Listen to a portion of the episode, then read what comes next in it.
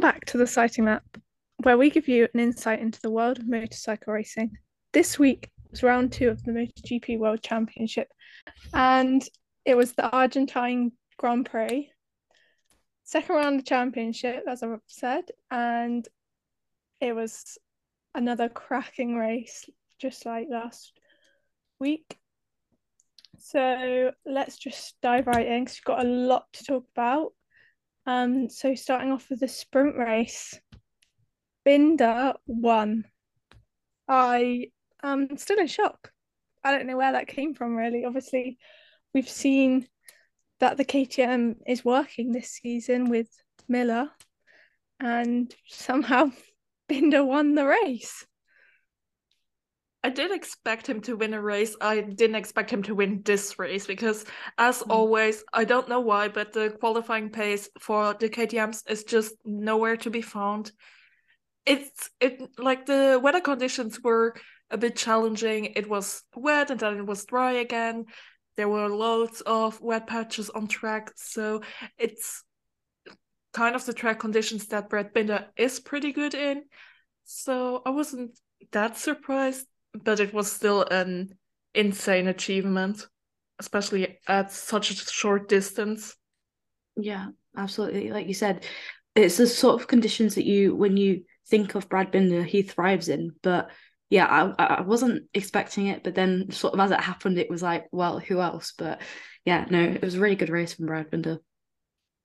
Yeah, definitely. I mean, I know I said last week that on the podcast that qualifying means everything, but clearly I've just been proven wrong because Binder qualified 15th and won the sprint race. So qualifying does obviously mean something, but Binder just doing Binder things clearly. I think it's him and Alex Rins who are just so so good at the starts. I don't know how they do it, but they manage to make up pretty bad qualifying positions almost every single time where they're not where they should be. Definitely.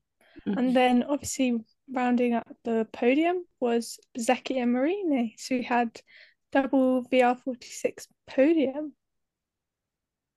Yeah, this was really good to see from them. Um, it's been, I suppose, you can't really say it's been a long time coming when we're two laps in, but it feels like it was looming. Um, but yeah, it was really good performance for Bezzecchi and Marini. And I don't know if you guys saw the Mama's Touch and they had that private conversation spoken about afterwards, but I thought that was quite entertaining. But yeah, um, quite interesting, but a really good weekend, a uh, really good race for them.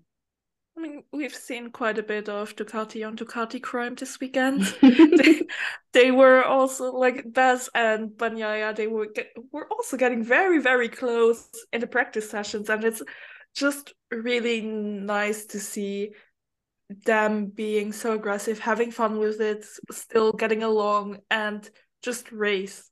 Yeah.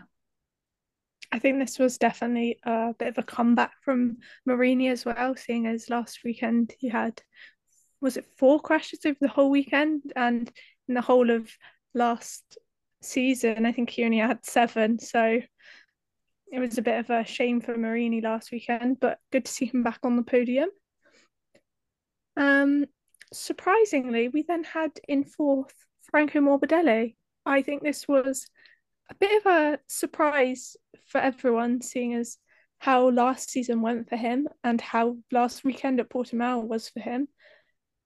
He just seemed to have found some pace on the track, which is a pretty low grip track, and he's obviously found something on this weekend.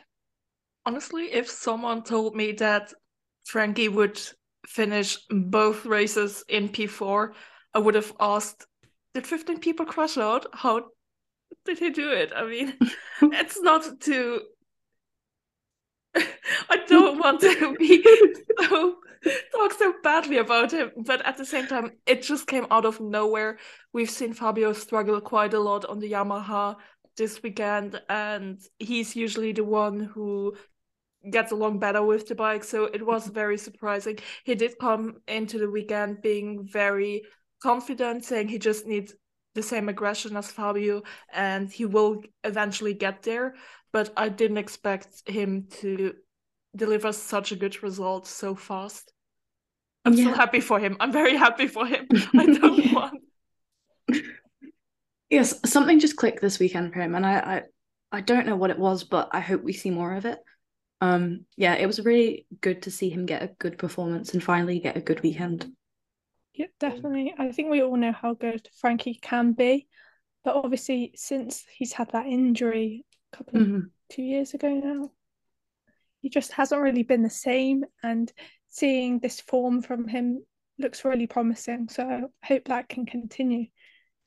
Um, I think the next person we should talk about is Alex Marquez in fifth, because I think he is doing amazing on that Ducati. I mean, he's been there two rounds, and if he was still on a Honda, he probably wouldn't even be in the top 10. And he's in fifth on a Ducati.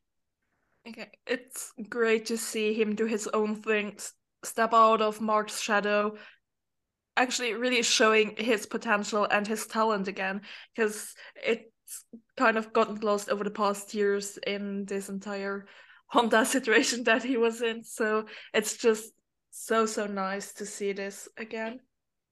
Absolutely. Um, I think he did really uh well to get pole position, and then obviously he finished fifth in the sprint. But uh, I think it was really good race, and it's good to see, like you said, him stepping out of his for the shadow. And he is a world uh, he is a world champion for a reason, and I think he showed that.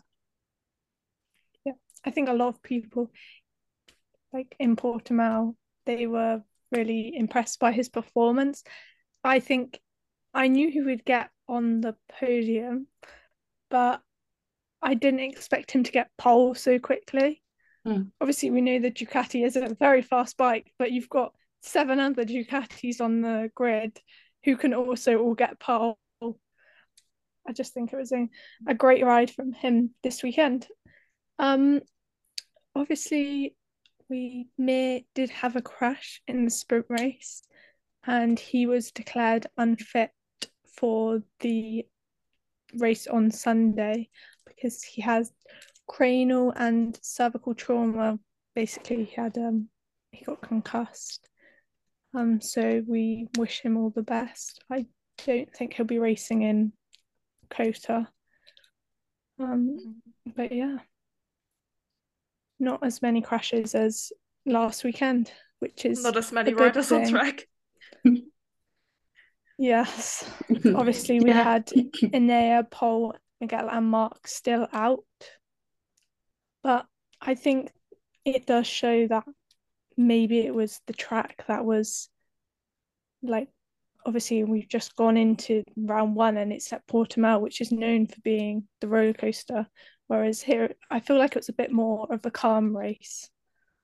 I think they did take a couple questionable questionable decisions by planning the season because making it a double header with added sprint races and starting at Portimao might have been a bit much. Yeah. And there was complaints of the track's conditions before we went into this race as well. So it was it's glad that um it's good that nothing uh, there was no further crashes in the sprint race because of that. Yeah.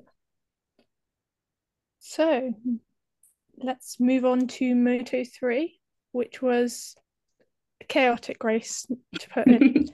um it, we we all joined like we were all watching and everyone's probably turning on their TVs and it's a wet track it's rained like I think it was like all morning it was raining mm-hmm. and the track is just it's fully wet there is no way you're going to put a slick on that on a on a bike and get around it let's put it that way. So it's full wet and sorry let me just get the get the grid. And um so I think the first person we should talk about is the person who got pole, Sasaki. Bit of a shame for him, heartbreaking, but he obviously crashed out. It was so sad to see. I am still very sad, but at the same time, I'm glad he was able to walk away from that crash because the way he crashed, it could have ended very badly. Mm-hmm. He landed not too far away from the track. So if another person would have crashed or did have a bit of a runoff into the area next to the track, because what it wasn't gravel, it wasn't grass, it was just road. Yeah. Yeah, it, like it could have painted yeah, bit of the track. Yeah, it could have ended pretty badly, and he got really lucky. The crash did look also quite scary, to be honest. Mm-hmm. It was quite a scary high side, and it was good, like you said, that he walked away. But yeah, it was a bit of a shame that he crashed out. Um, but yeah, sad weekend, but good, good that he got pole. I mean, like it was so emotional to see his team trying to console him in the box. Mm. They all really tried their best, but he was just so dejected after this crash because, again, we've seen him crash out or not finishing a race after leading it. Mm-hmm. Yes. So the person who won the race was Suzuki. I just don't really know where this came from, to be honest. I mean, obviously the Leopards qualified um fifth and sixth with Masia in fifth and Suzuki in sixth. And um, we know that they're a fast bike, but I didn't expect Suzuki to be the one in the wet to the finish the race four and a half seconds up the road. I think he's one of the riders who still or now have the most experience. Yeah. In the class, so he does know the track. He does know how to race in the wet. He is on a good bike, and he is an incredibly talented rider as well. We've seen him often do so well, making up positions when he has bad qualifying, trying to fight for the lead when he has a good qualifying. It's just sometimes he was a bit overshadowed by everyone around him. Mm. But at the same time, this is nothing to take away how good he actually is. And I think it's also, he also kind of reaches that point where he needs to show it to keep a seat because otherwise he will be out of the class very soon. I mean, we've seen it with Andrea Migno, an incredibly talented rider, but age wasn't really on his side anymore. There are new people coming in, and you need to have these types of results to stay in the class for even a bit longer. Yeah, absolutely. I mean, he, he obviously inherited the lead and did really well to um, finish it. And he was seven seconds ahead at one point. So just the leopard is so quick that you just just sort of I don't know I, I wouldn't expect it but given the circumstances while it was happening it was sort of like well yeah he should be doing this and this is what um you sort of expect. Um I, I think this is a, could be a turning point for Suzuki. I think he really needs to take a step forward now and try and continue with his good form and make sure that he keeps like you said keep putting up the putting in the good performances. And hopefully he we will see him in the class for many years to come or he gets promoted. Yes. So as you said he did inherit the lead because Öncü was leading for about three laps four laps and then he crashed. He was quite far ahead as well of the of um, Suzuki and everyone else trying to chase him, and he just pushed too hard. And it's such a shame because I know a lot of people had put him down to win this race. I just I think he has the same curves as Aron Canet, and they just can't win a race because this is this is getting insane. And he's so good. He looked very comfortable throughout the entire weekend.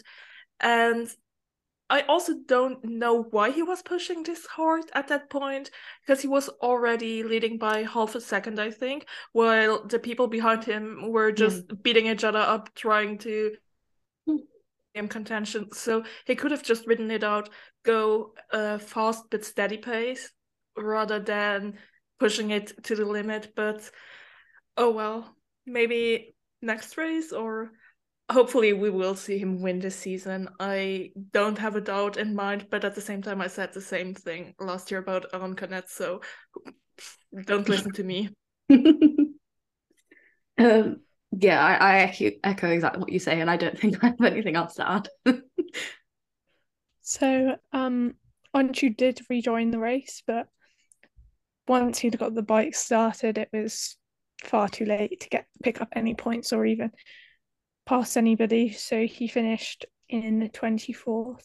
Um, but we did also have some other crashes, which obviously we've talked about Sasaki, but Riccardo Rossi it was such a shame for him because he was doing so well as well.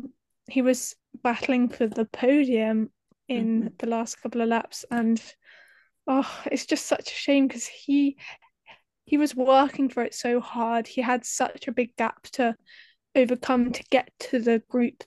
The I call it the front group, but because Suzuki was so far ahead at this point that there was no catching him. But oh, I just feel so bad for him because it I must be so like I can't just like you can't just can't describe it when you've pushed so hard and then you just it was just in like in your reach and then it's mm. just slipped mm. out. Also it's so close to the finish line. Yeah. Almost it was almost there, but sadly it didn't work out for him and sadly there were a lot of people who were either leading or in podium contention who crashed out. I mean we've also had Masia crash out of course mm-hmm. who was also in the leading group behind suzuki. They could have made it um one two but yeah that wasn't in the cards for leopard. Then we did have other people who crashed out.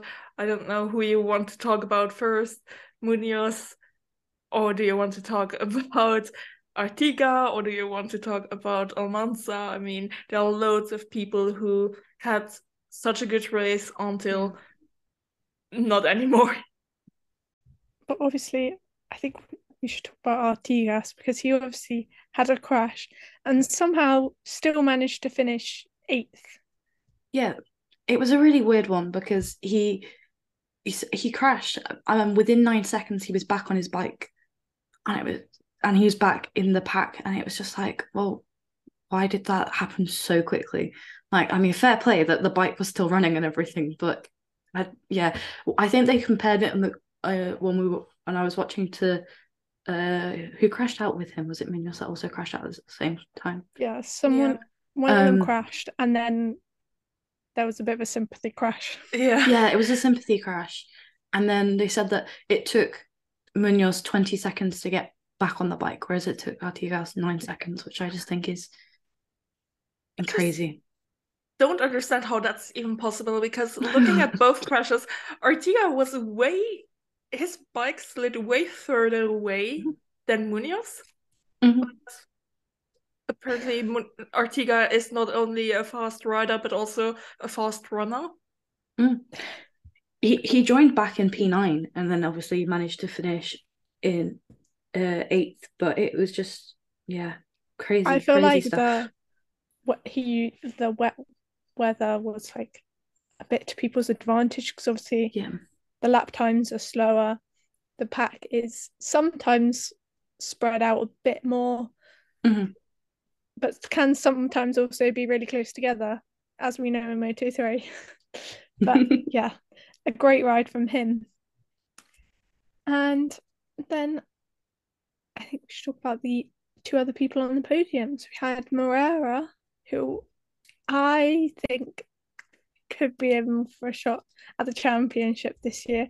And then we also had Migno, who was a replacement rider for Lorenzo Fellon. Um, yeah, I don't know where that came from either. Honestly, clearly we... he still has class and he can ride a Moto three bike. I think it's of course it's a great achievement to be on the podium as a replacement rider, but at the same yeah. time, winter break w- was just as long for him than for the other riders and they only it's only the second race for the season for all those people. So he only missed one race. Of course, he didn't have the same preparations, but he does have the experience in the class. Last year, he did very well until he did have that crash with Masia. So he he does well around the track, but still very exciting. And especially seeing how the entire VR46 Riders Academy were just going wild in mm-hmm. Parc Fermé. We've seen, of course, Luca Marini, we had Pecco Dare and Bess, who were arguably almost celebrating more than Migno himself. Mm.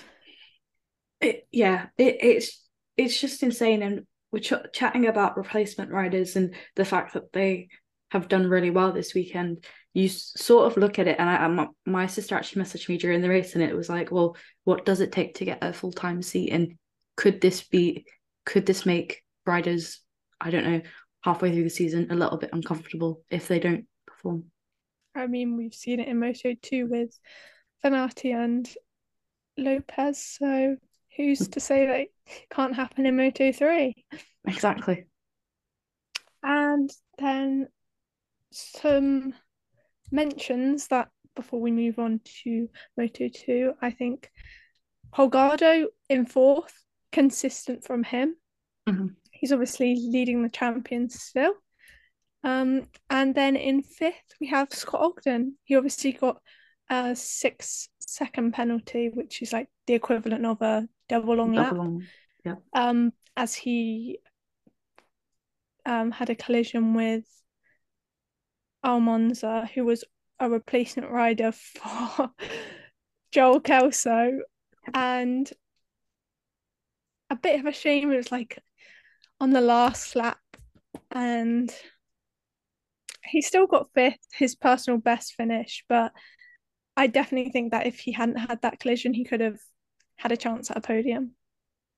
Yeah, I am still very heartbroken about because I was rooting so hard for David Almansa. At the same time, mm-hmm. I was rooting very, very much for Scott Ogden, but uh, yeah, it was. I think it was Scott's fault, of course, but at the same time, I do see how this mistake can happen in such a tense race where also track conditions are very tricky. So, yeah, still still a good finish. I mean, fifth is incredible for him. Yeah, really good finish for Scott. So we've all picked a rider of the day. So I'll go first. So I picked Andrea Migno just because everyone knows that he deserves a ride in Moto 3 now. He's proven mm-hmm. to everyone. And I just really hope we see him again in the future. Oh, I did pick of course, the replacement rider, which broke my heart.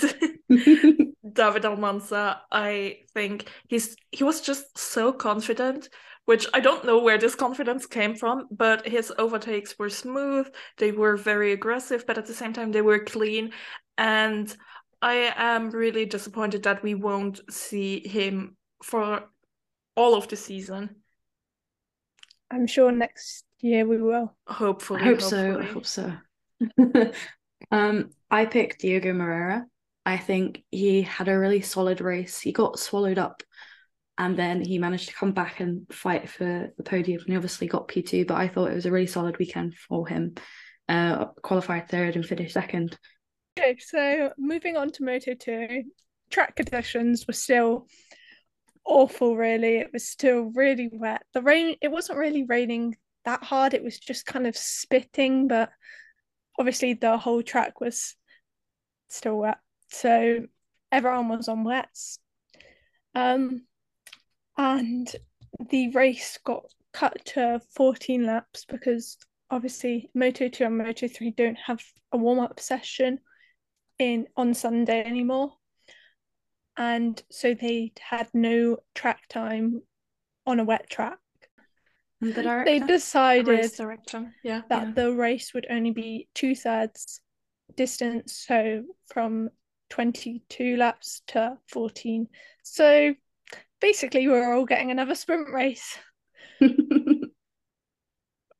Um, Honestly, I was surprised that it was still very calm for not having any practice on these track conditions and having a shortened race. It was not as crazy as I expected it to be. definitely. Yeah. I I did think that it was going to be a bit like um Saturday's MotoGP race with with a lot of passing and but actually the leaders got away quite quickly. Mhm. So the first person I think we should talk about is um Alonso Lopez obviously got pole. He set an all-time and uh All-time lap record. thank you, Anna. and him um Dixon and Arbolino had an amazing race. They were obviously all at the front. They were all battling. It was pretty calm for most of the race. Um, Lopez was leading, and Arbolino was in second, and then Dixon was in third for most of the race. And yeah, and then he finished second. I think it's a solid second place for him, seeing as last weekend's result. yes. I think you can never count out Alonso Lopez in a race. He just has incredible race pace. I don't know how he does it.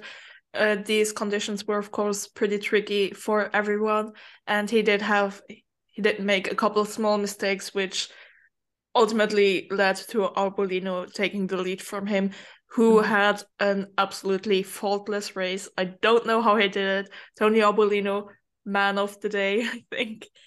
But honestly, I think we were all rooting for the man in third place. He wasn't able to go the same pace as the two people in front of him at towards the end, but he was still very well safe in his podium chase. And I think it's also time to congratulate Jake Dixon, not only for his podium, but also for the birth of his very first child. So congratulations, Jake Dixon. Yes, congratulations. Um, yeah, it, definitely. We were all rooting for him. Um, he had a really good start and led for the first lap. Um, Yeah. and then obviously other things happened. I can't even remember. It was so it was so chaotic, but it it then calmed down and he did really well to keep on the toes of Tony Arbolino. And then as you say, I think tires just dropped off and couldn't keep up as much as he might have wanted to. But I think he had a really, really good weekend and we're all very happy for him. Yeah. He said afterwards that he actually, I think he had a problem with his visor because um Mm. normally in the helmets when it's like a wet race they put like this special mask on Mm. underneath their helmet so that it like blocks from their nose downwards I think so like when they breathe it doesn't fog up the um visor but he had he hadn't he decided not to put that mask on so it was like fogging up half of his vision which Um, Oh, Could that have would make sense. yeah, he basically couldn't see from like halfway through the race. He couldn't see half half of um through half of his visor. He That's was quite scary. apparently apparently he was like slightly opening it on the back straight, slightly opening his visor and then closing it to try and like get some air in so that it would like demist. But he's like obviously said it's not like his um I think he's uh got a Shoei helmet. He's like said it's not Shoei's fault, it's like my own fault because I didn't decide to put this mask in. And um but like it's very particular how, how it fits. And I think he was just finding it it wasn't very comfortable when he was trying to put it on, but that could have potentially been like a win Yeah. for him. But he played a good race. He like played it really safe. Like he know he said in the interview before the race, like the championship is long and it's not about winning the first every race or winning the first two races. It's you've got to play the long game and not like you're not going to win the race and then that's it. What you've won the world championship, you've got to be consistent, which I think was a really smart thing to say. yeah. Yeah. Um, so we've talked about the podium finishers. Next, I think we should talk about Aron Canet because he nearly got pole and then Lopez just pipped it, him and so he obviously started um second and it was such a shame because they replayed this bit back and he jump started it was such a rookie mistake I like don't really know what was what happened because you can clearly see like lights are still on and he's gone and everyone else is still standing there. But he obviously Mhm. got a double long lap penalty for the jump start, but still finished fourth. I mean, the jump start, even I can't defend it because he was almost already in the first corner before the lights went out. I, I, it wasn't just by a millisecond or very that you could that it could be debatable. It was so so clear. You didn't even need the replay to see it, and Mhm. uh, yeah, it was definitely an interesting start into the race for him. I was not happy about it, especially since, well, it was a deserved penalty, of course, but it wasn't a penalty under the best conditions, especially with the shortened race distance. It would have been very, very difficult to come back from that. But he also, with the mixed conditions, the track was in a terrible condition in the long lap part of itself. So it was very dangerous to go through it. But he did so well. He didn't lose that much time. He didn't really lose any positions. He could have very well been in podium contention, but in the end, it the race was just a bit too short for him to make up the time again. I still think it's a great, great finish for him, and I still have high hopes that he might win the championship. Okay. We'll let you have those hopes. I don't have any comments on that. I mean, yeah, because I will fight to the death for yeah. to just I mean the, the long lap penalty and the jump start, I can't defend him for that. I mean it was a dumb move and Mm. he got punished for it quite rightly so, so that's okay. Other than that, he did very well. Yeah. So the commentators on the world stream were like, Aron Canet's got a whole shot start. And I was like, there's no way he hasn't jump started. But we'll just like wait till it comes back. And it came back. And I was like, that makes more sense now. Um, but no, he had a really good recovery considering the straight uh the long lap loop looked really long. I don't know why. I don't know if it was just because we haven't been racing in so long, but it looked like a really long loop compared to Portimao. So I, I don't know. It was just the the way that he managed to do both of them and still uh come back out in uh, reachable positions, which was really good. And I think the obviously the weather played a bit of a part because everyone wasn't going as quick as they potentially normally would. But it was a really good race for him, and it was a good recovery. I think they said that on when he did his first long lap, he lost 1.8 seconds, Mhm. which is obviously like nearly half the time that the long lap normally takes. And then when he did his second long lap, he actually set a personal best lap time whilst doing the long lap. Like it He should have just gone sense. through it the entire race. Yeah. the layout like, suited him better. yeah, he was like, no, let's just stick with that. But uh, yeah, he like he was when he did it the first time. I think he was he came out behind Binder, Mhm.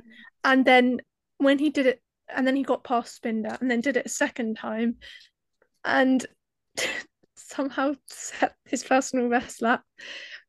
Crazy things, but a great ride from him. But obviously, by the, that point in the race, it being a shortened race to 14 laps, he was already too far behind um, the leading trio to catch up. It was about two or three seconds at this point, and yeah, it just wasn't meant to be this weekend. But the next person I think we should talk about is his teammate, Sergio Garcia, who qualified down in 28th and Yeah. finished the race in fifth. I have no words really. It's Round of applause. yeah. he, he's in his rookie season and he's already making performances like this. Yes, the weather conditions weren't ideal and a lot of people struggle, but I don't think in Moto 3 he was really a standout wet weather rider. No, What? I don't think so. I don't know. I can't really remember last season. My brain's a bit mush. He's just taken to this Moto 2 bike like a duck to water, really. Yes, I like that phrase, especially because it was raining.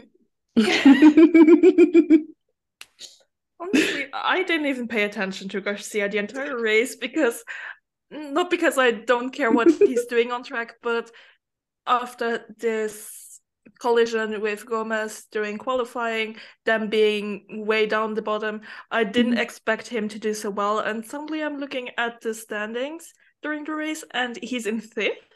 I remember messaging the group chat, being like, "Where did Garcia come from?" Because I, I, I don't know where He when came from the long lap loop, which he had. say, he had a long lap loop. Yeah. Yeah, obviously, maybe him and Canet's bikes, because they're teammates, maybe they were set up to do the long lap loop Oh. quicker. You know, in Formula E, you have to take sometimes the wider route, and then you get um an energy bonus where your car goes faster. It was like that. They Yes. both they both took the long lap loop and got an energy boost. I'm sorry, I don't know how to explain it in English how it works, but they just get more stronger kilowatts, however. There. A bit of a disappointing race for Acosta. I don't think he's really ever liked the wet. I can't think of a race where he's really stood out, but really disappointing seeing as obviously last week he won the race and I know I, Mm. I think our whole group predicted him to be on the top step. Five of But us. Pedro the weather-. The weather played a part in this one and it was not meant to be. He finished down in 12th after qualifying fifth. He had a really bad start. I think he was down to like 19th at one point in the race. Um, so he made a few positions from that start, but 12th, And like, yeah, it's good that he still walked away with a couple of points, but yeah, it wasn't really what we expected, I think. Mm. It's still a good performance in a sense of coming back from being way down the bottom again. I- under these conditions, I mean, we've mentioned those race conditions now a hundred times, but at the beginning of the season, at a track where they don't have as much experience on, it being so difficult with limited vision, rain, and wind, it is very, yeah, I think sometimes you do need a bit more experience in general to adapt quicker to race under these conditions. yeah. I don't really think this will affect his um championship fight because I do think that in the dry he will be very dominant. Um, Definitely. and then I think the last person we should talk about is Binder. Um, obviously, Darryn Binder has stepped back down from MotoGP this year and is in Moto 2. And I think he's having a really good start to the season. Obviously, he's never ridden a Moto 2 bike. He's a rookie, which is still confusing to me. But um, he finished in sixth, which was really good for him, I think. Yeah, I think sometimes people think because he comes from MotoGP, he should be at the front and he Mhm. should do well because he was in the premier class. But at the same time, the bike is so different and you need to get used to the bike. And so I didn't expect him to be immediately in the championship fight or doing very well. I was, of course, hoping for him to get a couple of top 10 finishes, but he's already showing that he can be at the front if he puts in the work. Yeah. Definitely. Oh, there are two more people that I want to mention.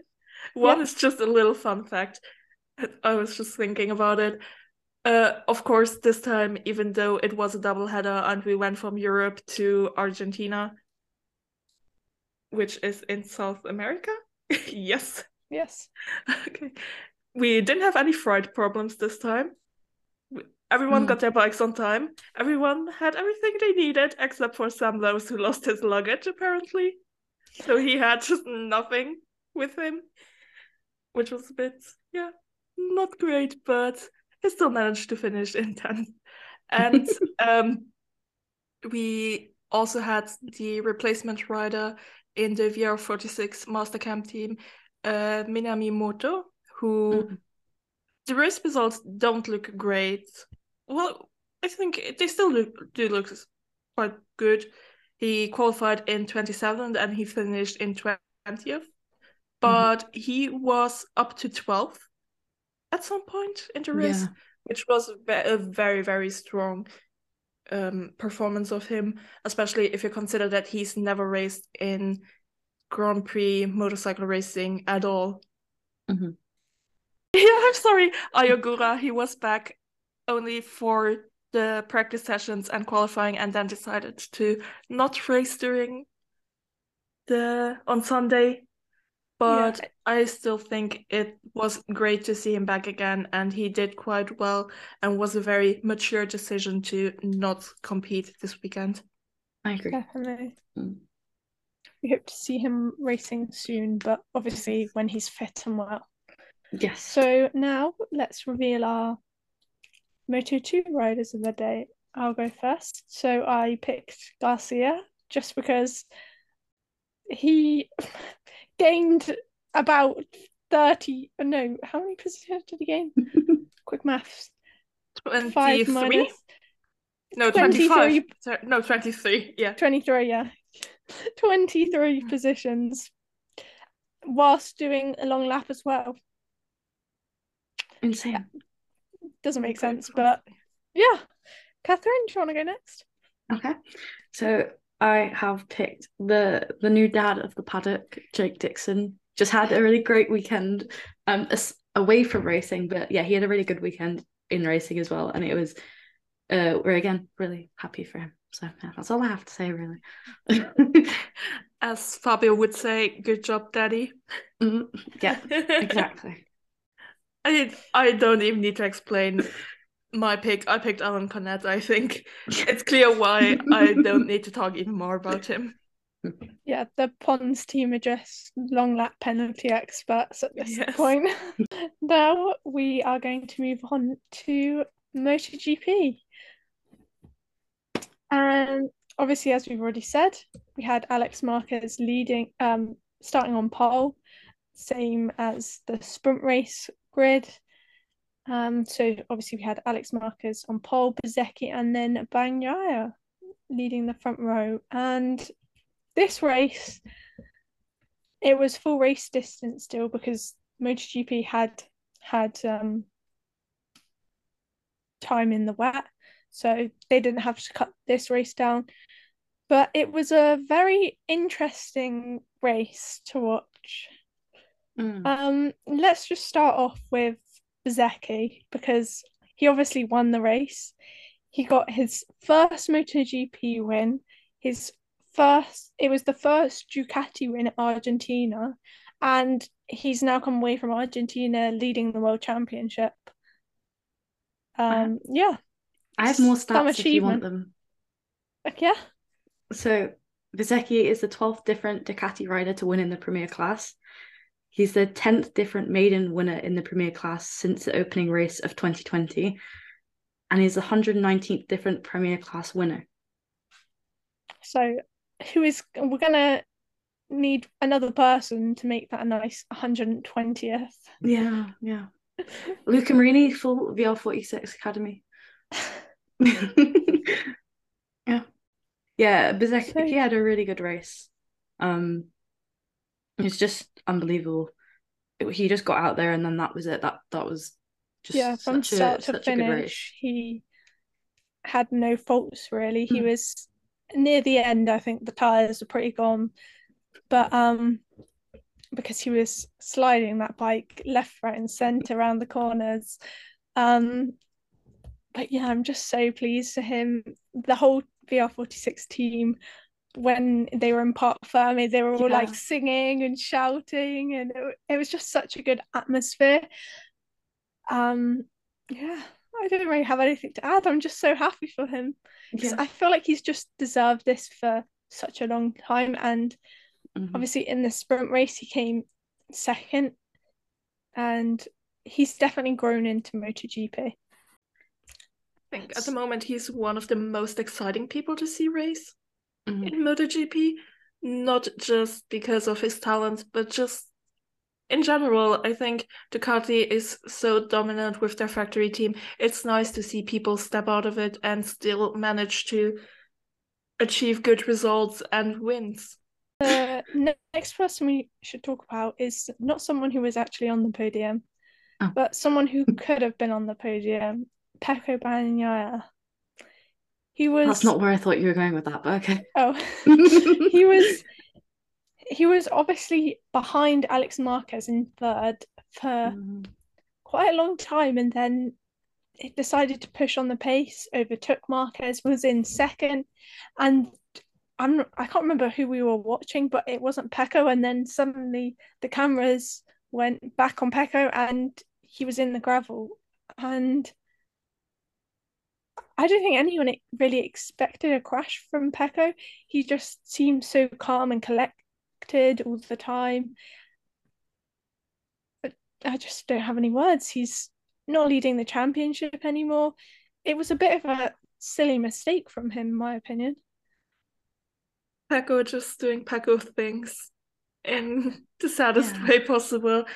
I, he often gets lucky in a sense that he isn't involved in big crashes with other riders, but he, I don't know, sometimes he just pushes a bit too hard. And um, of course, he still did have a good kind of, oh, well, not the greatest weekend. Last weekend he had a good weekend. So Mm. points wise, there isn't, even though he's not leading championship anymore, but he's not really under threat or he's there in a position where he needs to push immediately come so hard on the next races to come. So Yep. yeah. As we've already said, it's the second round of the championship. Yeah. It's not it's not the end of the world, really. No. He has ha- n- 19 more races Yeah. to- Also, that he c- no double that because he's got sprint Yeah. races as well. He's got plenty of plenty more opportunities to So- win. we know how good he is towards the end of the season. Yeah. So Yeah. Yeah. I think exactly. this bill won't matter too much in his championship defense. Okay, so then moving back to the podium, we then had Zarco in second, who had a really good race.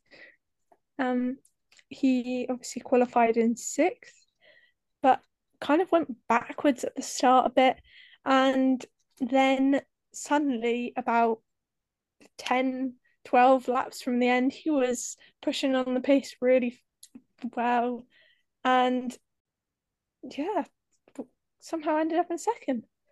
I mean, it.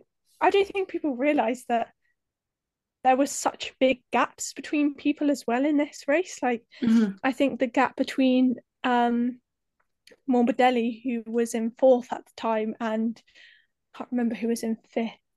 Um, but there was like a two se- one two second gap that he Yeah. he just squashed it basically. Yeah, he was he had really quick pace and he ju- he just kept putting in metronomical laps to make sure that he just got to where he needed to be and it ended up working and he, he did that uh, overtake on Alex Marquez to get second and yeah, really good race for him.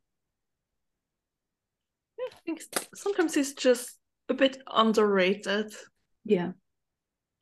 because he does have I- the pace, and he just, yeah, I, He's- he's on a good bite. He, he does have the pace. He just doesn't have the wins. He extends his record without a win and uh, s- Mhm. being on a podium today as well. I need to check that out after we've recorded this because I know Aleix is like currently leading that still, isn't he? Hang on, I have it up. Um, he he's it's something ridiculous, like 200 and some odd days. Or no, it must be more than that. With his Maybe 16th that's- podium and first since the German GP last year, Zarco extends his record as the rider with the most podiums without a win in the Premier class, ahead of Colin Edwards, who took 12. Zarco now has less podiums than Christian Sarron, who is second on the list of French riders without with most podiums in the class behind Fabio Quartararo. So it's not the same record.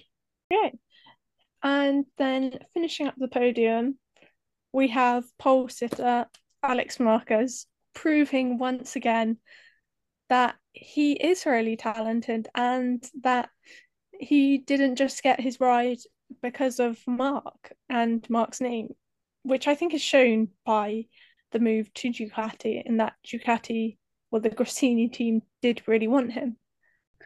I mean, yeah, exactly. Um, it was a really good race, and I said before he has a world title for a reason. He's not just here because he's a Marquez. He has the talent to be there. And I actually on the world stream, um, they did an interview on the after the flag with him, and the I don't know who the reporter was, but the reporter asked the question. It was like, "Do you feel that you're finally stepping out of this expectation that people have for you because of your brother?" And you could just see on his face like the, the smile that he was proving people wrong, and it's it's just so.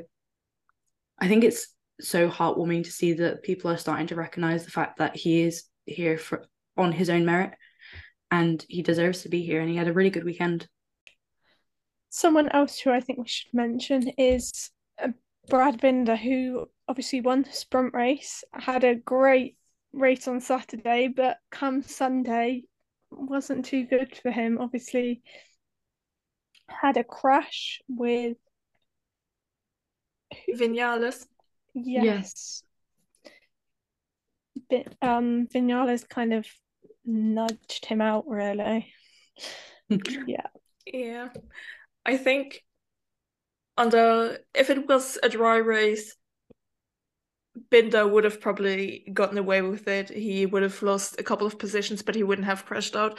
But this was very disappointing. I mean, I am a big Brad Binder fan, and oh, it, yeah, he still tried to make up positions. He tried, but in the end, I think it just didn't work out.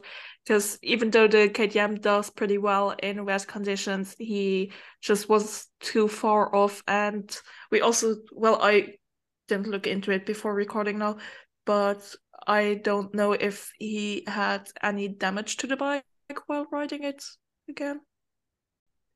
I'm not sure, but probably some damage. I mean, Yeah, probably the aero was a bit off afterwards. yeah Yeah, so obviously Binder finished 17th um, and Bagnaia finished 16th as they both um, rejoined the race.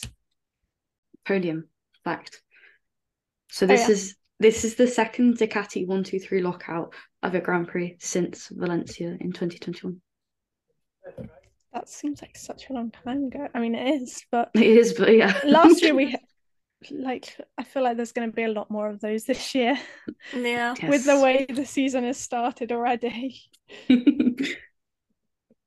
Um, the next, I just the next group of people I'd say I'd like to talk about is the um Aprilias because they had a bit of a heartbreaking race, really.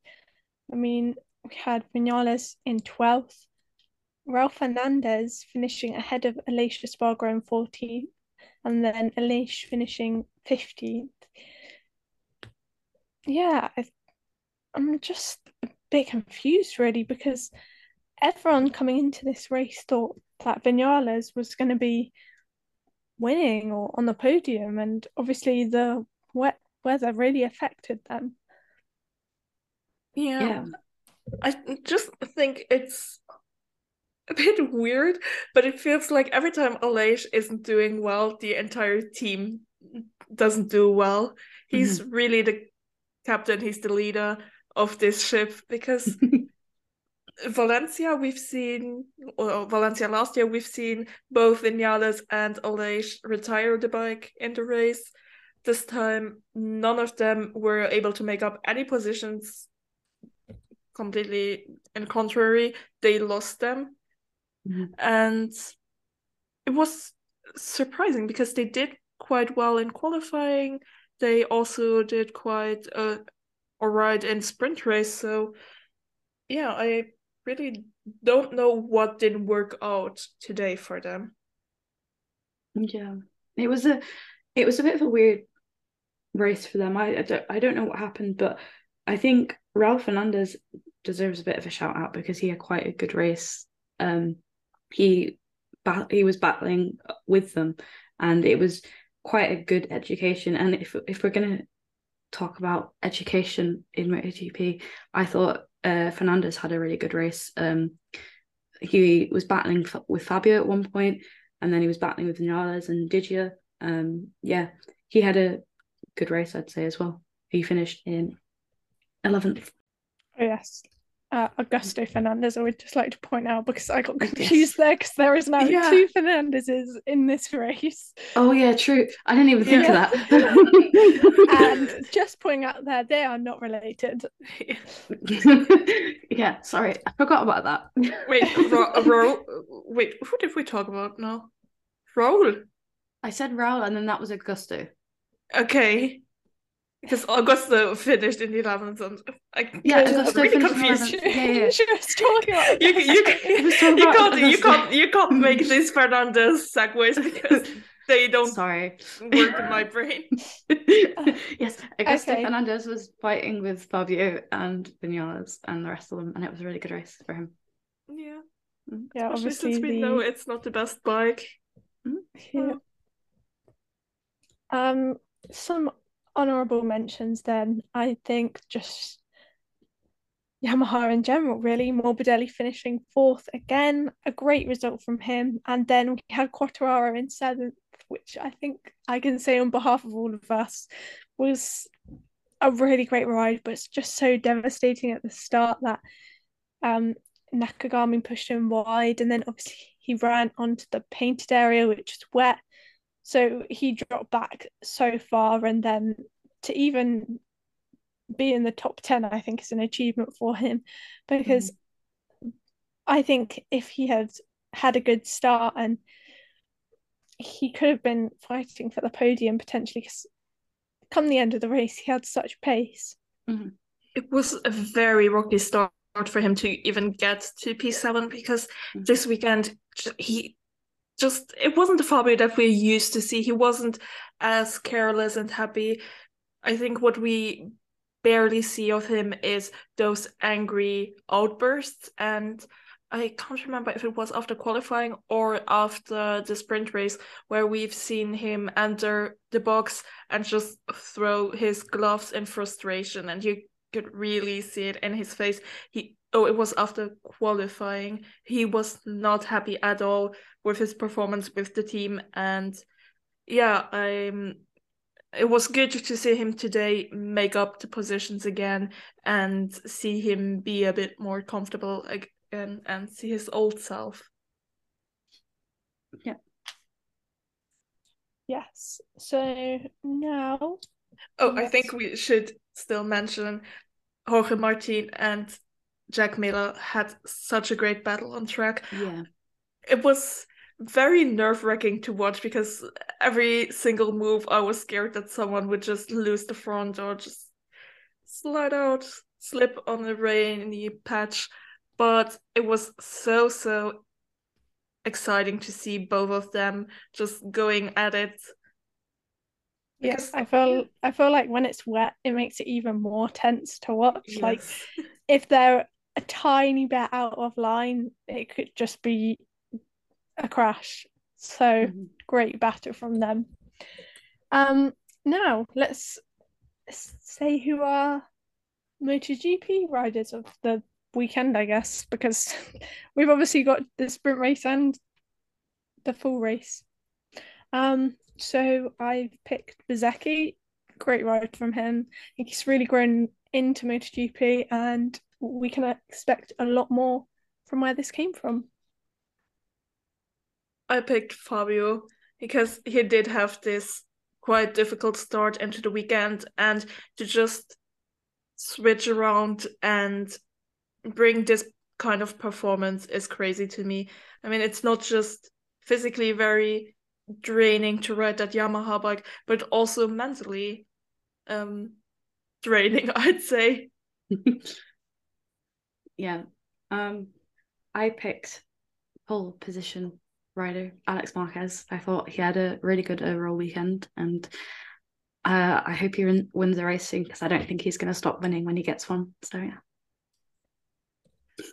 Well, that is the end of our second race review. We've got a long season ahead of us. but um yeah, I hope all the rest of um the rounds are like this one and not as many crashes as Portimao, but still very exciting and fun racing to watch. So um yeah. You can follow us on socials at the Sighting Lap, Instagram, TikTok, Twitter, and make sure to keep an eye out for our next episode next week.